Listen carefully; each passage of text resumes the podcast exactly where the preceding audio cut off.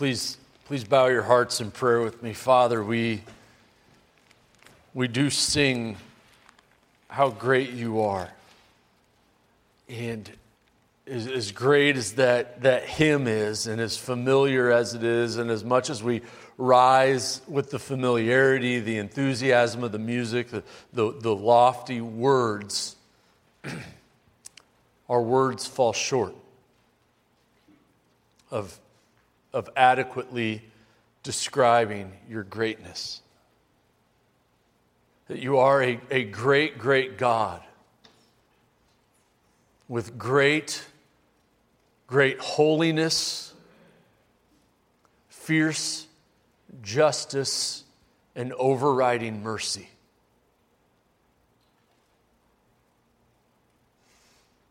And it is by your mercy, by your, your infinite grace, that we are able to come here this morning, not as, as a group of people waiting a hopeless judgment, but as people proclaiming your name, washed by the blood of Jesus that was shed on the cross. And now, as children of God, upon whom you look and see the righteousness of Christ. Only you can change us like that. And, and God, I know at least for me, there's so many times where I, I look out at creation and I see spring coming to life, or I, I see a big storm or, or mountains or, or something else, and I, I marvel at your power.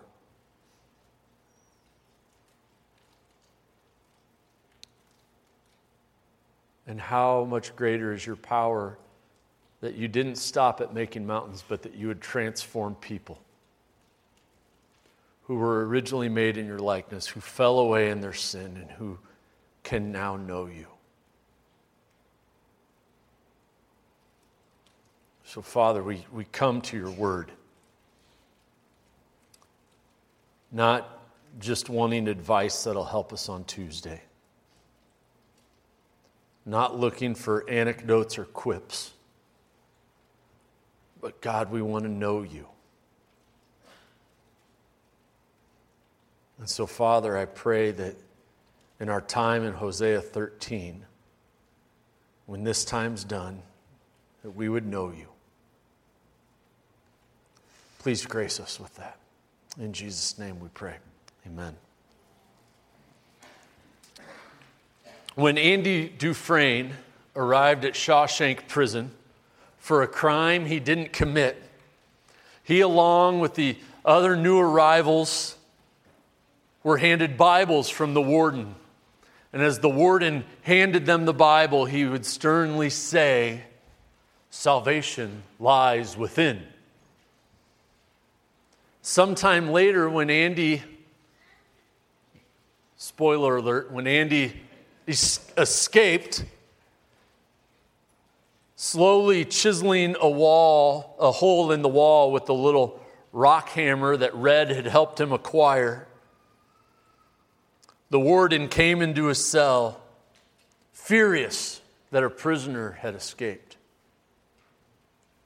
and opened up the Bible he had handed Andy early, many years prior, and found cut out pages and within those pages was set a worn down rock hammer and a note that said, Dear Warden, you're right. Salvation does lay within. Foreshadowing is, is a subtle and really fun technique used in storytelling and movies. And in, in Shawshank Redemption, the warden unknowingly enables the escape of the protagonist which is made all the more meaningful because the entire thing is narrated by Morgan Freeman. But here's the thing about foreshadowing. Even if we catch it, let's say you're watching a movie for the first time, the, the writer and director have put in a little nugget of foreshadowing. Something as, as con- maybe it's something as confusing as, as a, a battle between Luke Skywalker and, and Darth Vader, and Luke Skywalker wins, but in the mask is Luke Skywalker's own face. You think, oh, he must be related to Darth Vader somehow. Even if you get it, and you think, oh, this is definitely coming, the way in which that, that foreshadowing unfolds is always surprising, especially when it's done right. And you, the ups and downs of the plot hook you in, and they're unpredictable, so that when it's done, you're like, well, I saw it coming, but I didn't think it'd come like that. That's, that's the book of Hosea for us. Hosea 2 foreshadows the entire chapter, it, it lays it out, it lays out the whole book. And if, if you don't mind thumbing back to Hosea 2 from chapter 13, we see if we, if we start at verse 8 and we, we start going down, we see that the, the people were unaware that it was God who supplied them with everything they had. And that God said He's, he's going to take back the abundance that they have and He's going to bring shame on them so that all these other lovers, these other false gods, these other nations that they've, they've tried to seduce with their riches won't desire them anymore. And then He takes the symbols of their wealth, their vines, and these vines that they've said, oh, look what these, look what Baal gave me. Look what Baal su- supplied for me, my vineyards. And this is in verse 12, and it says, I'm going to I'm to take that away. I'm going to lay waste to it. She said, These are my wages from my lovers. I'm going to take them away. She's, is, she's going to become a, just a wild field. And there's going to be punishment because they've forgotten God and they went after others instead. And then in verses 14 and 15 is God saying, I'm going to call her back to me. I'm going to lure her and I'm going to give her vineyards again. Once she realizes that it's me who is her provision. It's me who is her portion. It's me who is her shelter, her peace, her salvation. It's not the Baals. It's not Assyria. It's not her political rulers. It's me, God. And the foreshadowing, as we read Hosea 2, the foreshadowing is bad that God's going to come and lay waste but the whole picture, when we read chapter 2, is we see the hope at the end that God's going to call her into the desert and speak tenderly to her. But when we get to Hosea 13, in the picture of, of chapter 2, we're around verses 12 and 13 of, of chapter 2 in Hosea, where God says, I'm going to lay waste.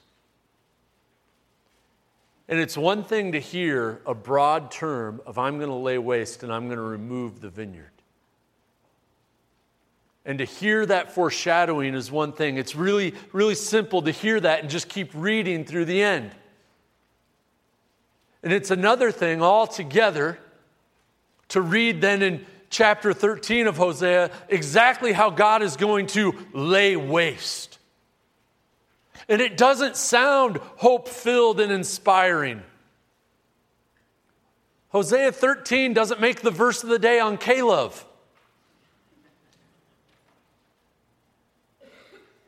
The people have forsaken their love of God, but God has not forsaken them.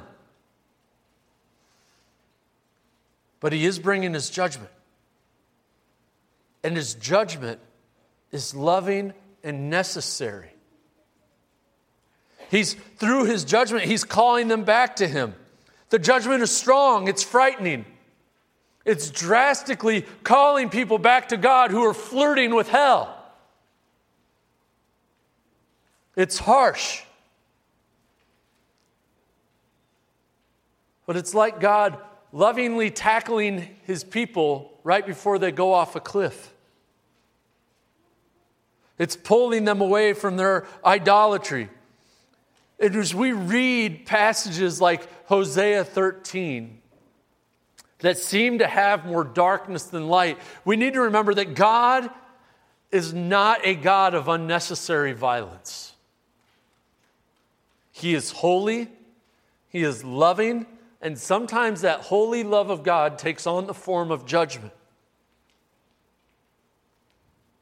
And in the case of Hosea's ministry, it's God lovingly and strongly redirecting his people back to himself because he is the most important. He is what's essential.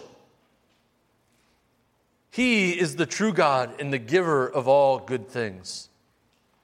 So, this morning, as we go into Hosea 13, as we look at this redirection that God pulls, pulls his people towards, we see that it's out of love that God redirects his people. And he, he redirects them through his provision. And the first thing God provides is humility. Here he is providing humility. Read with me the first six verses. When Ephraim spoke, there was trembling. He was exalted in Israel, but he incurred guilt through Baal and died. And now they sin more and more and make for themselves metal images, idols skillfully made of their silver.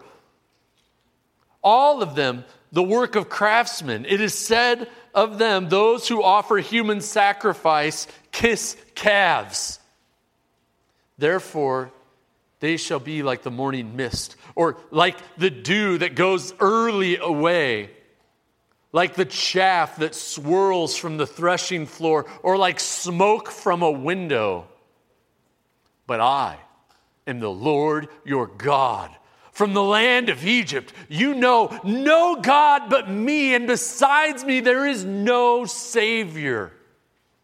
It was I who knew you in the wilderness, in the land of drought. But when they had grazed, they became full. They were filled and their heart was lifted up. Therefore, they forgot me.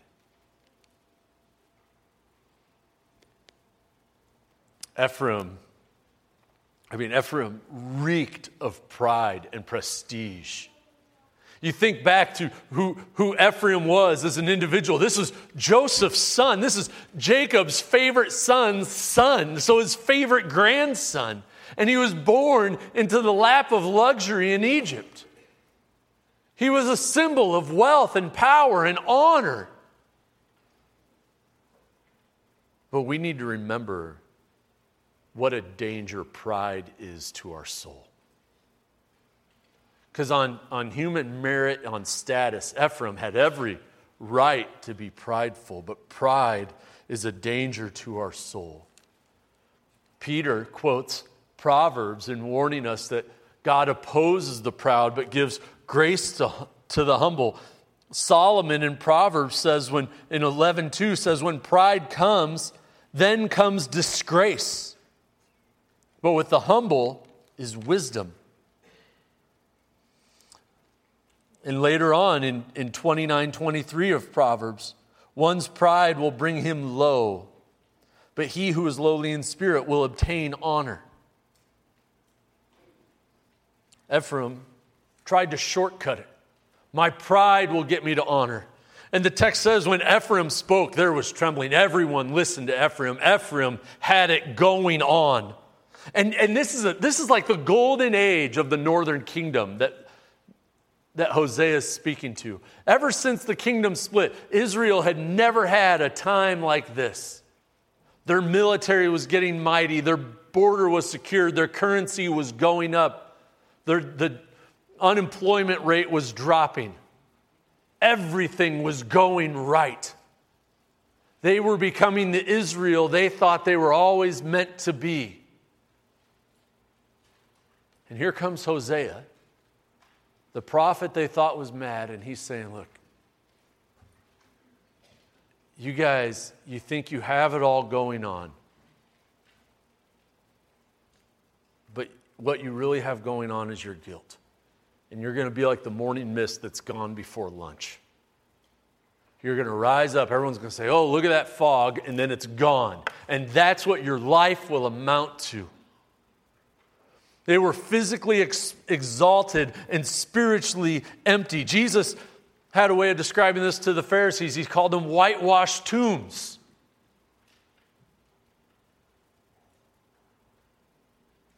That you, you say you you have it all right. You build up all your pomp and your circumstance, and inside you're dead. You're building calves. And the king of Israel at the time led them in child sacrifice, sacrificing his own kids. And Hosea brings an indictment that those who offer human sacrifice kiss calves. You are not depending on God. The, the Lord is your strength and your shield and your fortress, and you're going after a piece of jewelry. You're going after gold and silver that tarnish and get dented when the Lord Almighty is the one. And you will become nothing. You will be like a mist. You will be gone. We need to keep this in mind that we are, we are in, in essence, no different. Remember the warning of James that we shouldn't make all our plans. Your life is a vapor. And our time in this existence as a vapor is best spent bringing as much glory as we can to God our Father and helping others to do the same.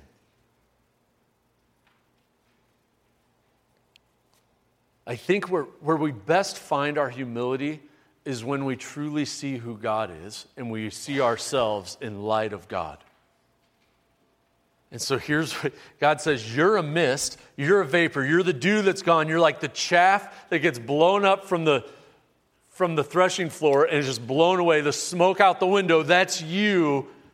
But I am the Lord. He says, I'm the same one that brought you out of Egypt. I gave you salvation. I gave you blessings. The, the whole time you've had no God but me. That calf didn't help you cross the Red Sea. The God who says, Kill your children for me. He didn't deliver you from the Midianites or the Philistines. I brought you salvation. I'm your God. I'm the God who brought you through the wilderness, through the land of drought.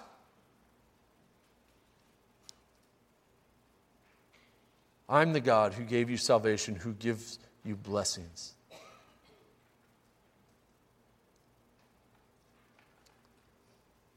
I, it says, but when they grazed, when they got to the land flowing with milk and honey, they became full. They were filled, and their heart was lifted up, and therefore they forgot me. A couple months ago, I was at a gathering of local pastors.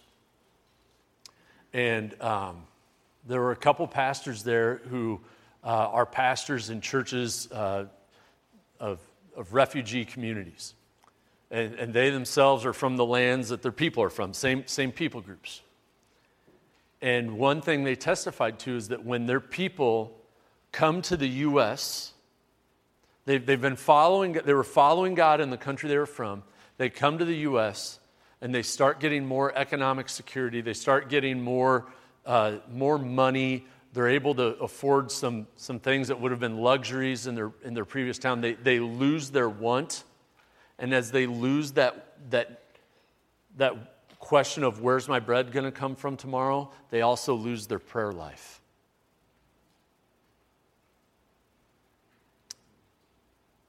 And I wonder, I wonder so much what would my, how am, how am I losing my prayer life through having plenty? I have no less of a need for God now than if I than what I would have if if I was living day to day trying to get enough money to feed my family tomorrow. I'd have the same need for God then as I do now, but I would realize it. And so I wonder do we realize our need for God? Do we realize what God has done for us? And one thing I, w- I want you to this week carve out some time and sit down and just start listing everything God has done for you. Every good and perfect gift comes down from above from the Father of heavenly lights who does not shift, who does not change like the shifting shadows. What, what do you have in your life that God has given you? And just start listing everything that you think you have because of God. And I challenge you to give God credit for too many things in your life. Can you do that? Can you give God too much credit? and go through that exercise. And what do I have because of God? What seasons of life have I come out the other end of because God has carried me through?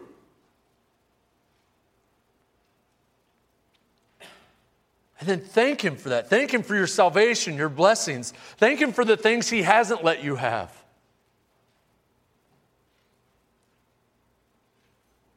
The problem with, with our pride is it, it does and, and, and the problem with plenty is it leads to self sufficiency. David Platt, I heard him recently say the greatest hindrance to the spread of the gospel is not the self indulgent nature of our culture, but the self sufficient mentality of the church. I'll read that again. The greatest hindrance of the spread of the gospel is not the self indulgent nature of our culture, but the self sufficient mentality of the church that we I worry, I worry this about myself. I worry this about us as a congregation, about the church within the U.S. Have we lost the sense of what it means to really cry out to God? To say, God, I, I need you, I need no other, I need you. And to, and to humble myself before God to fast before the Lord, to, to deprive myself of whether it's food or social media or entertainment, and say, I'm going to take all that time and energy and I'm going to devote it to crying out to God because I need God more than I need fill in the blank. Will we cry out to Him? Will we refuse to graze, become full, and lift ourselves up forgetting our God? Will we refuse to let that pride come in? God provides us with humility. He provides us with humility by reminding us of who He is. Because how can we look, look at God, at who He is, at what He's done, and say, wow, I'm pretty, I'm pretty great. I'm pretty accomplished. God is pretty lucky to have me. Humility is how we approach God. It drives us to prayer because it allows us to see how little we are, how sufficient He is. It fuels our worship because it magnifies God by not allowing us to become demigods of our own existence. And humility allows our hearts to properly deal with the next thing God provides us with out of Hosea 13, and that's His divine judgment. Let's read verses 7 to 13. They have forgot me, is where verse 6 leaves off. So I am to them like a lion, like a leopard. I will lurk beside the way. I will fall upon them like a bear robbed of her cubs. I will tear open their breasts. I will dev- devour them like a lion, as a wild beast would rip them open. He destroys you, O Israel, for you are against me, against your helper. Where now is your king to save you in all your cities? Where are your rulers, those of whom you said, Give me a king and princes? I gave you a king in my anger, and I took him away in my wrath.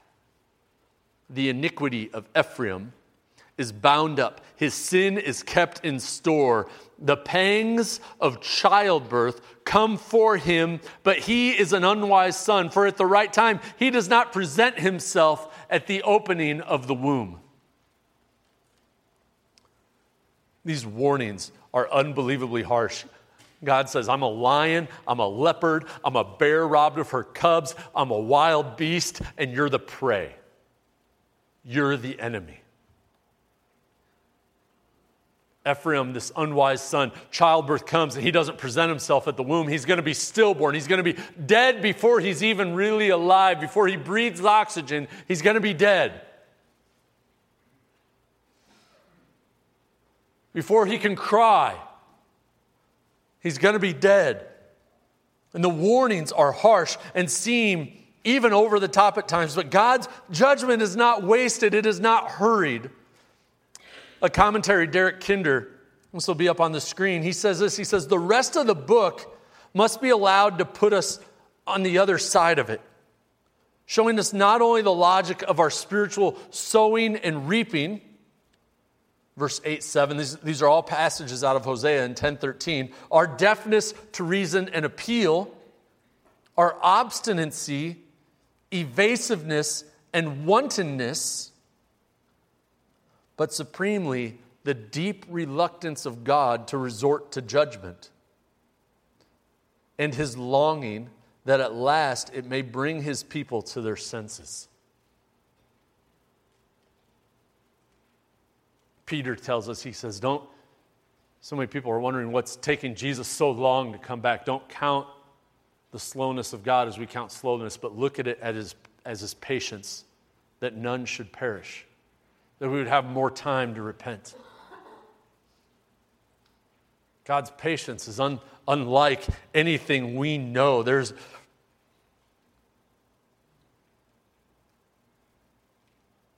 It's when we read God's judgment that we are tempted to doubt his goodness.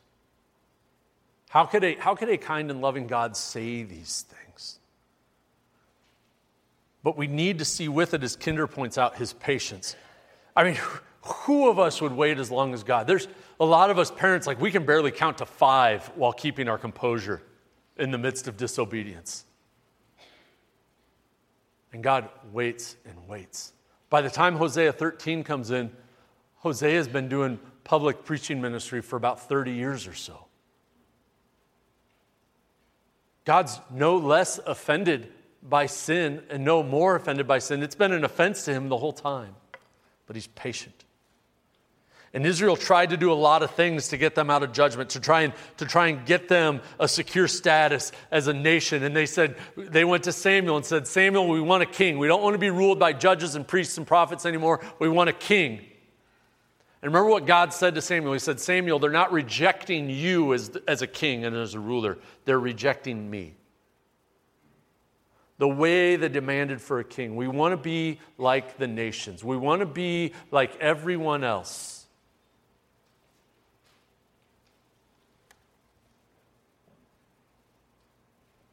And the kings, instead of leading them in worship and leading them in reading the law and keeping the law, led them in idolatry. God cares too much about his holiness and his people to let them live like there's, there's no issue going on here, like everything's fine, to sweep it under the rug. He's unable to sweep it under the rug. He can store it up, but it has to be dealt with. And the news here is bad, and we need to face the bad news. We need to know the bad news. We need to know that we will reap what we sow. And we need to recognize a couple things. If, one, if God doesn't judge, he's not worthy of worship. If God never deals with the wrongs, he's not worthy of our praise. If God says, you know what, go ahead and live like you want, I don't really care, let's just try and be kind, that's not a God worthy of worship. It's a passive aggressive God at best.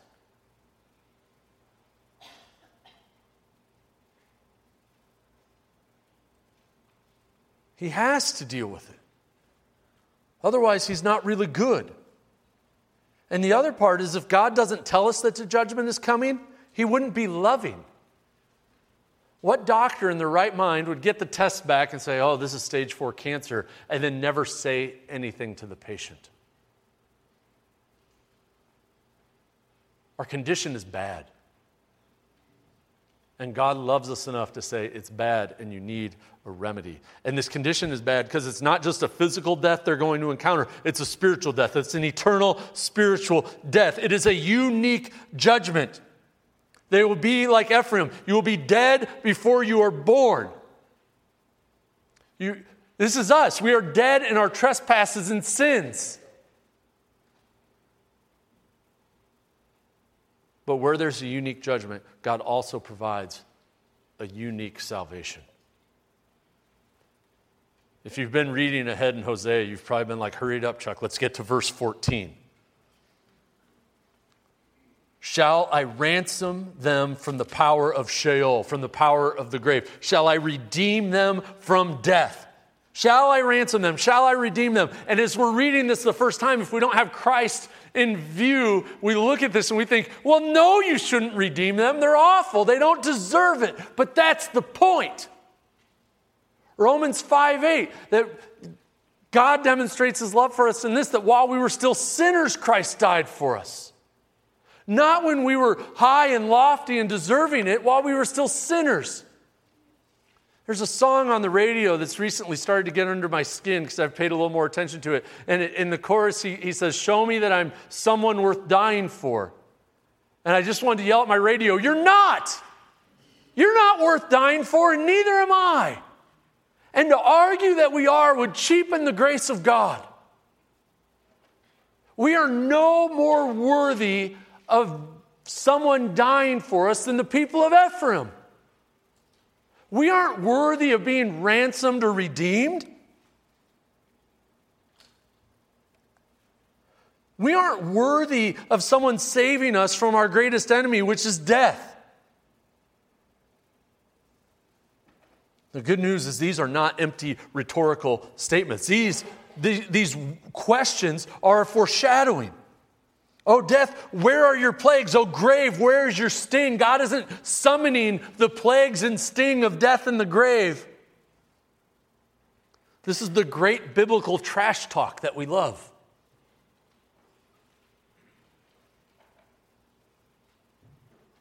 Because the answer to these is in Christ. God does not abandon us to death, even when that's what we most deserve. Do death and the grave have the final word?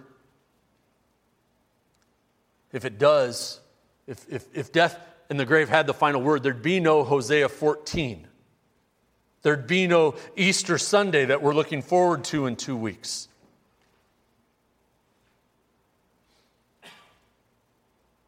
Shall I ransom them?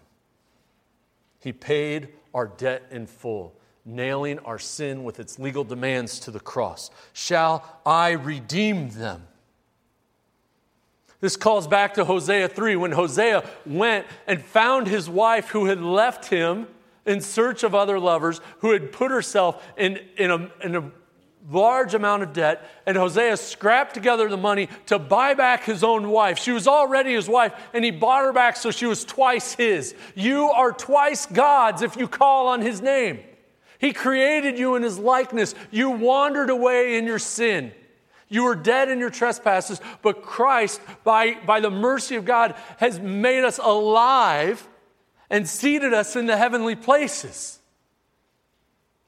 If you are here this morning, Jesus is your Lord, and you believe in your, life, in your heart that God raised him from the dead, you are twice God's. He made you and He redeemed you. So, death and the grave, where are your plagues and where are your sting? They are nowhere to be found because they have been conquered in the victorious resurrection of our Savior. Christ is not only our Redeemer, He is our victor. He beat that which we, which we could not.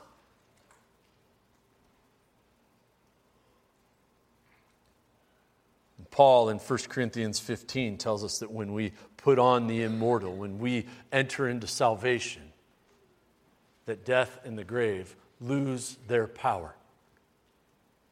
They lose their sting. They are emptied of that.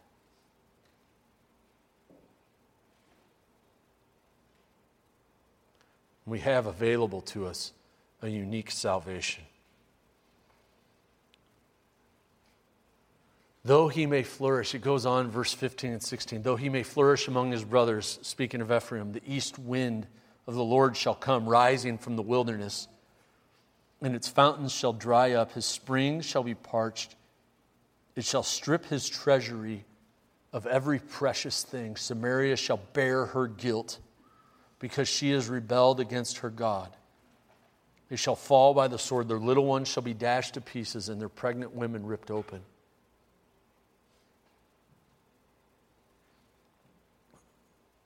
There is great hope to be found in that the plagues and the sting of death and the grave have been vanquished in Christ. But if we try to go through our life without Christ, we will never experience the benefit of that vanquishing.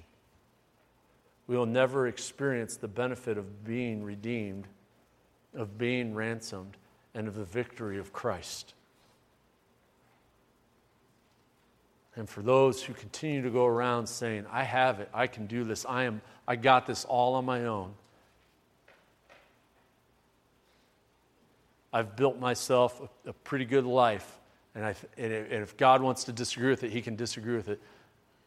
It is, it is only in Christ that you find that victory. Your wealth won't give you that victory. Your, your lineage, your family tree won't give you that victory. Only Christ will. And we put on that immortality that we have through Christ by saying, Jesus is my Lord. He, he is the King of my life. What He says I'm going to do, I'm going to walk with Him. And I believe that God raised Jesus from the dead, securing my ransom, securing my redemption, securing the victory that is mine in Christ Jesus over death and the grave. Let's pray. Father God, we, um, we need you so deeply. Lord, only you can provide this salvation. And apart from you, we are as hopeless as someone who stands between a bear and her cubs. Father, I pray that you would, if, if there's anyone in here who has not started following you, God, Lord, would you, would you speak to their hearts? Would you say, the time is now to follow me? And if, if you're if you're in here this morning and you feel that whisper in your heart, the time is now to follow me. Not to, not to jump through a hoop of supposed righteousness, but to say, Jesus is my Lord, He's my King, and God raised Him from the dead, and I'm going to live life with Jesus as my Lord. If, if that's you this morning, I, I just want you to pray in your heart right now these, these words. Father God, I'm sorry I've sinned. I know my sin is a great offense to you and that I deserve judgment. I also know that Jesus died on the cross for my sins. Lord, cover me with his sacrifice. I believe that Jesus was risen from the dead. Lord, change my heart, make it new. Let me follow you wholeheartedly with whatever days I have left. And it's in Jesus' name we pray. Amen.